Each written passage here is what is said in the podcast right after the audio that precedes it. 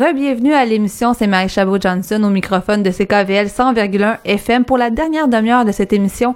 Et comme prévu, comme d'habitude, on va voir des événements à faire pendant la fin de semaine et le week-end. On vous en a déjà glissé plusieurs au cours de l'émission, mais ça sera l'occasion de pouvoir découvrir plusieurs conférences à faire. Mais avant tout, on va parler d'un événement qui va se tenir la semaine prochaine, le vingt et un avril, du côté euh, de, de l'Or des Ormeaux, en fait, avec l'équipe du CALACS de l'Ouest de l'Île. Les CALACS, en fait, c'est un organisme qui s'occupe, comme je disais au début de l'émission, euh, de, de, d'accompagner plusieurs femmes qui sont victimes de harcèlement et d'agressions euh, sexuelles, mais aussi euh, dans leur soutien psychologique, mais aussi de f- faire de la sensibilisation auprès euh, du public, que ce soit dans les écoles ou que ce soit aussi euh, auprès du grand public dans les organisations. Euh, mais comme vous savez, il y a eu beaucoup, beaucoup euh, de remous dans les médias dans les, dans les derniers mois, dans les dernières années, même quand on pense que ça a commencé euh, dès, dès deux mille quinze avec euh, des mouvements comme agression non dénoncée.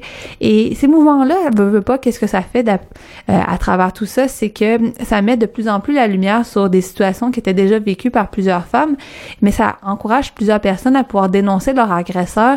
Et tout ça, ça, ça peut faire renaître plusieurs traumatismes euh, chez plusieurs femmes. Et donc, l'aide euh, des CALACS est vraiment très sollicitée. Et c'est pour ça, en fait, qu'ils vont faire un événement le samedi, euh, Zumba et méditation, qui va aider justement à pouvoir amener des fonds à l'organisme. Et euh, pour parler un peu de tout ça, euh, de pouvoir parler de, de, de, de la problématique en tant que telle, de qu'est-ce qu'on voit à, à travers Montréal, je me suis entretenue avec l'intervenante Caroline Deslauriers, qui est venue me parler un peu de l'événement, mais surtout me parler de, de la problématique et voir comment les CALACS peuvent aider plusieurs femmes.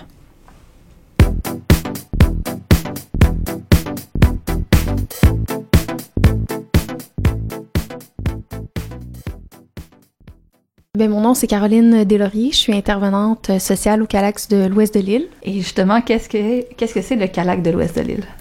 Le CALACS de l'Ouest de l'Île, en fait, c'est un organisme euh, féministe à but non lucratif euh, sur le territoire de, de l'Ouest de l'Île euh, qui lutte euh, contre les agressions à caractère sexuel, donc de diverses façons. On a plusieurs volets d'action, euh, dont l'aide, l'aide directe vraiment aux femmes victimes d'agressions sexuelles à partir de quatorze ans, euh, également aux proches euh, des victimes. Ça prend plusieurs formes, là, dont le, le suivi individuel, euh, des groupes de soutien, des suivis d'urgence. Donc, on a une panoplie de, de services qu'on peut offrir. Euh, mais on a aussi des services de prévention et de sensibilisation dans la communauté, euh, dans les écoles secondaires, euh, dans divers organismes communautaires, euh, euh, milieu collégial, universitaire. Bref, on, on sensibilise le plus possible là, euh, la population à cette réalité-là.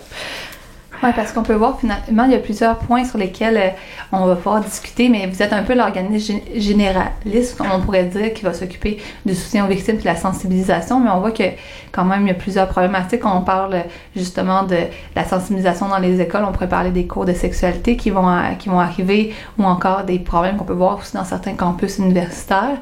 Euh, mm-hmm.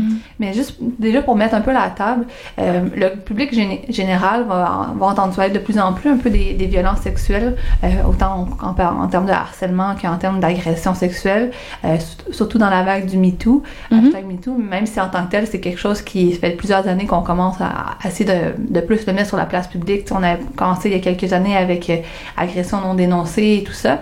Euh, est-ce que vous avez vu une vague, justement, de changement dans la perception euh, des, que les gens ont de vos services, votre, de votre organisme, ou encore est-ce qu'il y a plus de, de demandes depuis euh, que c'est un peu plus médiatisé? Mm-hmm. Mmh.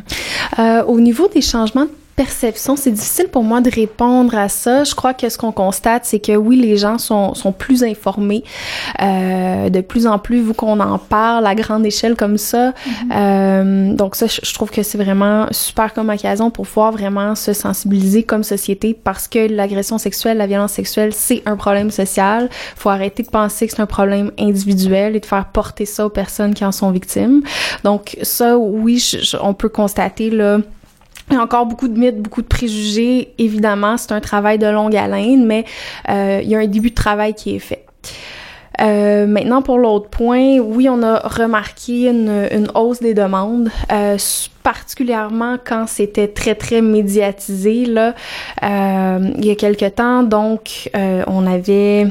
beaucoup, beaucoup plus d'appels. Écoutez, là, je suis pas certaine si c'est exactement la statistique, mais je crois que dans notre centre, c'était, dans notre centre, c'était pas loin de quatre cents pour cent d'augmentation pendant un certain temps. Euh, on le comptabilisait, là, donc... Euh, Comme je disais, c'est, un, c'est une belle opportunité d'en parler sur la place publique puis de faire avancer les choses. D'un autre côté, ça l'a réouvert beaucoup de choses chez euh, beaucoup de victimes d'agressions sexuelles. Hein, des, c'est des éléments déclencheurs d'entendre parler de ça constamment sur les médias. Donc, euh, les femmes nous appelaient. Euh, où ils, elles se retrouvaient inspirées par la reprise de pouvoir de, de certaines femmes dans les médias. Ils se disaient ah, « ben moi aussi, je vais me lancer, moi aussi, euh, comme ces autres femmes-là qui m'inspirent, je vais porter plainte euh, ou je vais aller chercher de l'aide hein, parce que, bon, c'est correct de respecter si une femme n'est pas... Euh, veut pas porter plainte. Hein, nous, on, ouais. on met aucune pression à ce niveau-là. On accompagne la femme dans ses choix, en fait. Euh, donc, oui, il y a eu une, une augmentation quand même marquée. Et aujourd'hui, euh, il y a encore des femmes qui viennent au centre qui en parlent. Hein. Ah oui, depuis le mouvement MeToo, il se passe telle chose mm-hmm. dans ma vie. Donc, on, on voit que ça a vraiment eu un gros impact. Et euh, peut-être de façon très personnelle, hein, vu que moi-même, je suis dans, dans le milieu des médias, je me dis, de, de votre point de vue d'experte, qu'on pourrait dire, euh, est-ce que, euh, comment ce genre de phénomène-là devrait être traité? Qu'est-ce qu'on devrait changer par rapport à ça? Et un peu aussi à, à nos auditeurs et auditrices qui entendent un, un parler de ces problématiques-là depuis euh, plusieurs mois et qui ne sont pas nécessairement touchés personnellement, quand, comme vous le dites, c'est pas, euh, mais qui sont impliqués au niveau social parce que c'est une problématique sociale globale. Euh, qu'est-ce qu'on devrait défaire comme tabou un peu? Qu'est-ce que vous, vous portez en, en termes d'organisme comme, comme mission mm-hmm. dans, dans le fait de défaire certains stéréotypes? Mm-hmm. Euh, ben, je pense, dans un premier temps, je, je crois que dans tous les milieux euh, de travail, il devrait y avoir des politiques de gestion. Bon, euh, si jamais une situation d'agression euh, sexuelle ou de violence quelconque arrive, euh, est-ce qu'il y a des, des, des politiques claires euh, qui permettent de protéger la personne qui est victime de ça? Euh, et est-ce que ça la protège aussi des, des risques mondiaux? De, de représailles parce que euh, souvent, bon, en milieu de travail, c'est un des enjeux. Euh, quand il y a des enjeux hiérarchiques aussi, donc je pense que ça, euh, c'est vraiment un... Euh, quelque chose qui est, qui est, qui est primordial. Mm-hmm. Euh, c'est sûr, bon, là, on a parlé beaucoup dans, dans le milieu médiatique, mais euh, je pense que ce qui ressort de ça, euh, c'est que dans tous les milieux, hein, ça peut être présent. Puis ça, c'est, c'est particulier. L'agression sexuelle, malheureusement, euh, ça va toucher, bon, ça peut être dans tous les milieux, toutes les classes sociales, toutes les cultures. Donc, mm-hmm. euh, ça peut vraiment se retrouver partout et c'est important, justement, de euh, la sensibilisation. S'il y a des milieux privés, justement, qui veulent sensibiliser le, le personnel, sensibiliser l'équipe, les gestionnaires, euh, au moins à cette réalité-là pour euh, qu'il y ait des changements organisationnels, euh, je pense que ça, ça serait un, un travail important à faire. Euh, donc, nous, c'est sûr qu'on on sensibilise beaucoup dans le milieu euh, académique, puis c'est les, les, les générations qui grandissent, qui, on espère, de génération en génération, euh, ça va diminuer l'incidence là, de la, de la violence sexuelle. Oui, c'est sûr que vous travaillez beaucoup plus en, en amont à essayer de, justement, introduire la, la notion de consentement en bas âge, de voir qu'est-ce que c'est, un peu remettre en question certains gestes que, que plusieurs peuvent porter sans nécessairement considérer que, c'est, que ça serait du harcèlement ou euh, une agression. Mais l'agression, en général, est mieux comprise des fois que le, la question de harcèlement. Mm-hmm. Euh, mais oui, donc vous travaillez beaucoup, justement, dans les milieux académiques, donc on parle autant du niveau universitaire, mais aussi dans le niveau en bas âge. Qu'est-ce que vous voyez dans... Euh, c'est quoi vos constatations, en fait, dans cette nouvelle génération-là? Est-ce que vous voyez un changement par rapport à ce qui est euh, en ce moment? Euh, par rapport au mouvement MeToo ou par rapport, par rapport à, à, si on à recule? L'ambiance qu'on voit déjà dans, dans, dans la société en général, je dirais. Mm-hmm. Ben, je vous dirais que ça dépend vraiment, ça dépend des milieux, ça dépend des classes. Des fois, on, on va arriver dans certaines classes et on voit qu'il y a des, euh, des mythes, des préjugés encore très tenaces, puis autant chez les garçons que chez les filles. Hein. Parfois, on entend des, ben, faut faire comprendre aux garçons telle, telle chose. Euh, et oui, mais les filles aussi en intègrent des, des préjugés, euh, puis des, des mythes là, par rapport aux violences sexuelles. Comme on peut dire, par exemple, euh, tout en la notion de, de que la victime devient un peu responsable, de la responsabilisation de la victime, que ça dépend de comment elle s'habille, elle a un peu cherché, oui. Des trucs comme ça, là, on parle. Oui, oui, tout à fait. Ça, je dirais que c'est un des mythes qui est très tenace et qui est extrêmement néfaste pour les victimes. Euh, et ça, justement, les, les jeunes filles souvent vont l'avoir intégré aussi, ce mythe-là. Ben oui, mais c'est pas de sa faute, mais elle l'a un peu, elle l'a un peu cherché.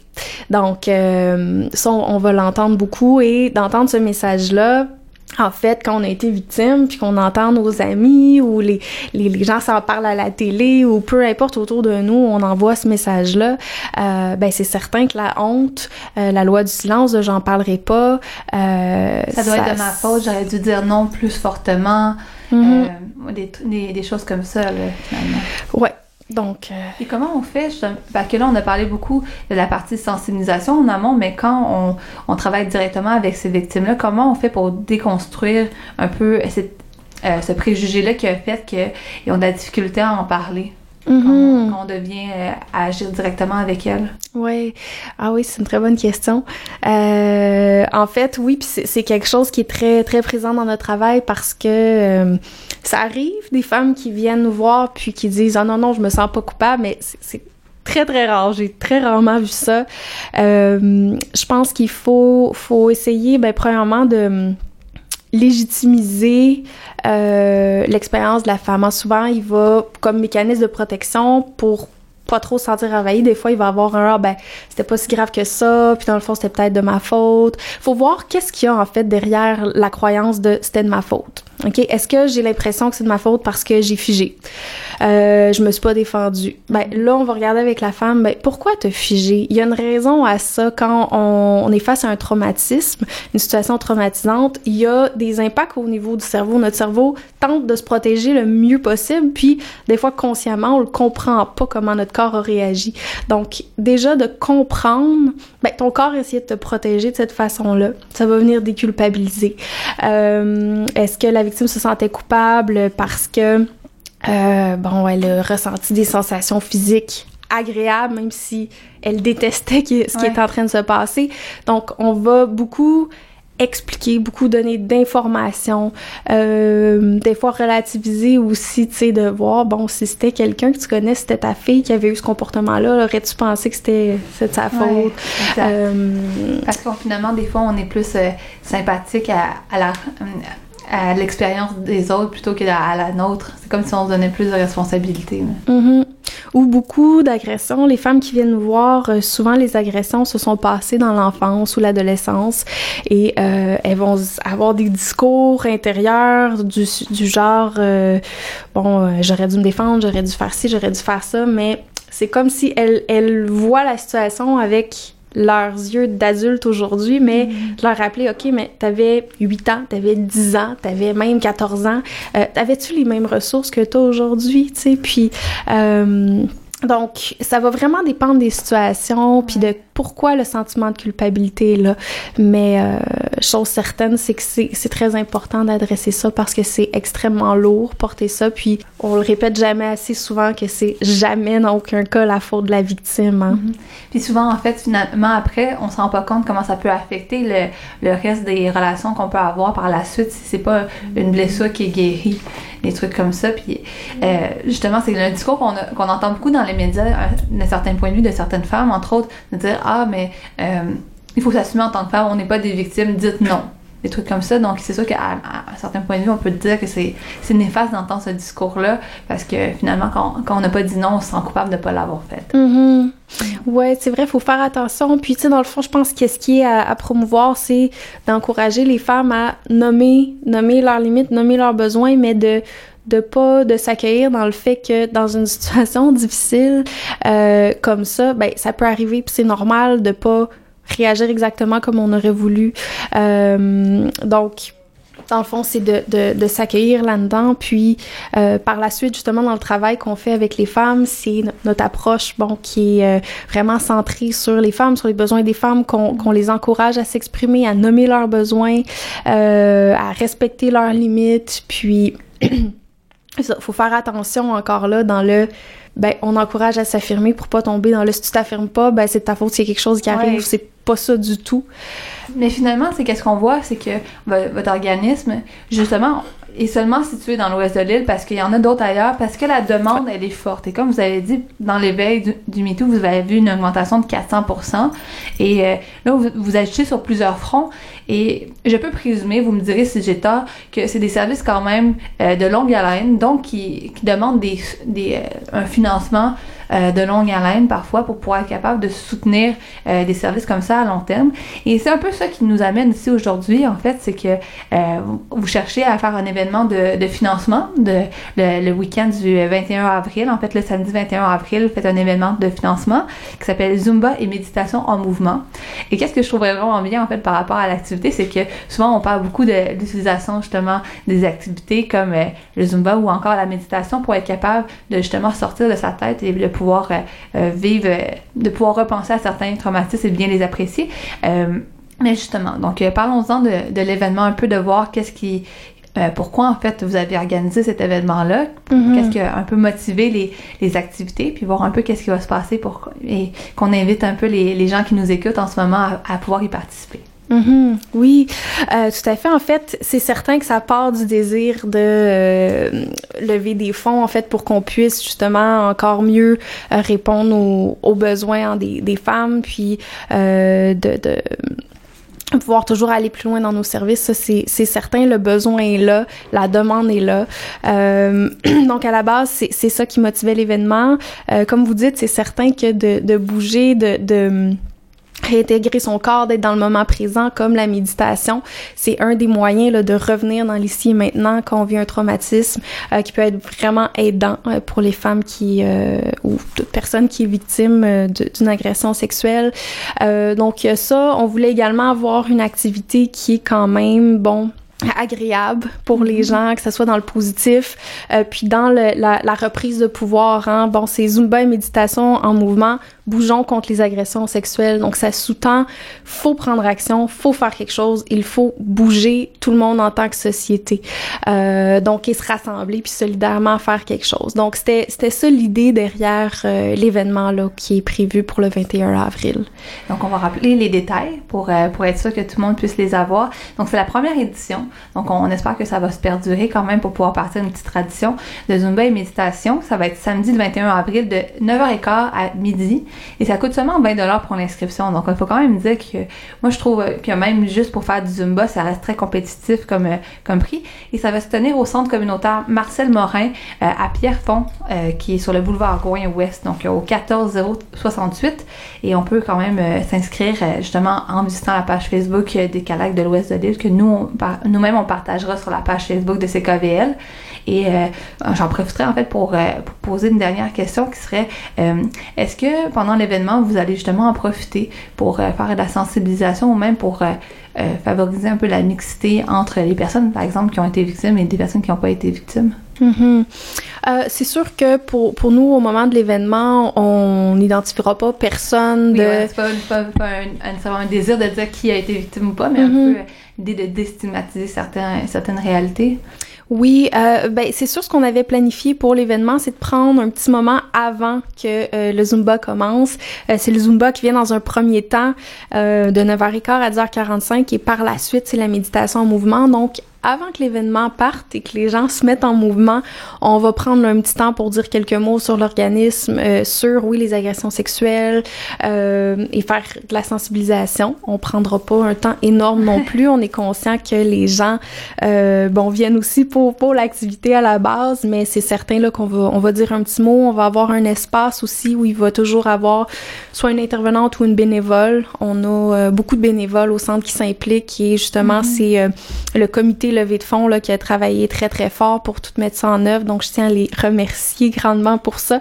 Euh, on va rester là, il va y avoir un petit euh, kiosque où euh, on va accueillir les gens, s'il y a des questions, s'il y a des besoins, les gens peuvent venir nous voir, on va rester euh, présents là, à ce niveau-là. Merci d'avoir pris le temps de nous en parler. Et on va essayer de toujours justement avoir en, en tête euh, quand on fait des interventions sur ce genre de sujet-là, de, de rester dans, dans la compréhension, l'écoute et, et l'empathie.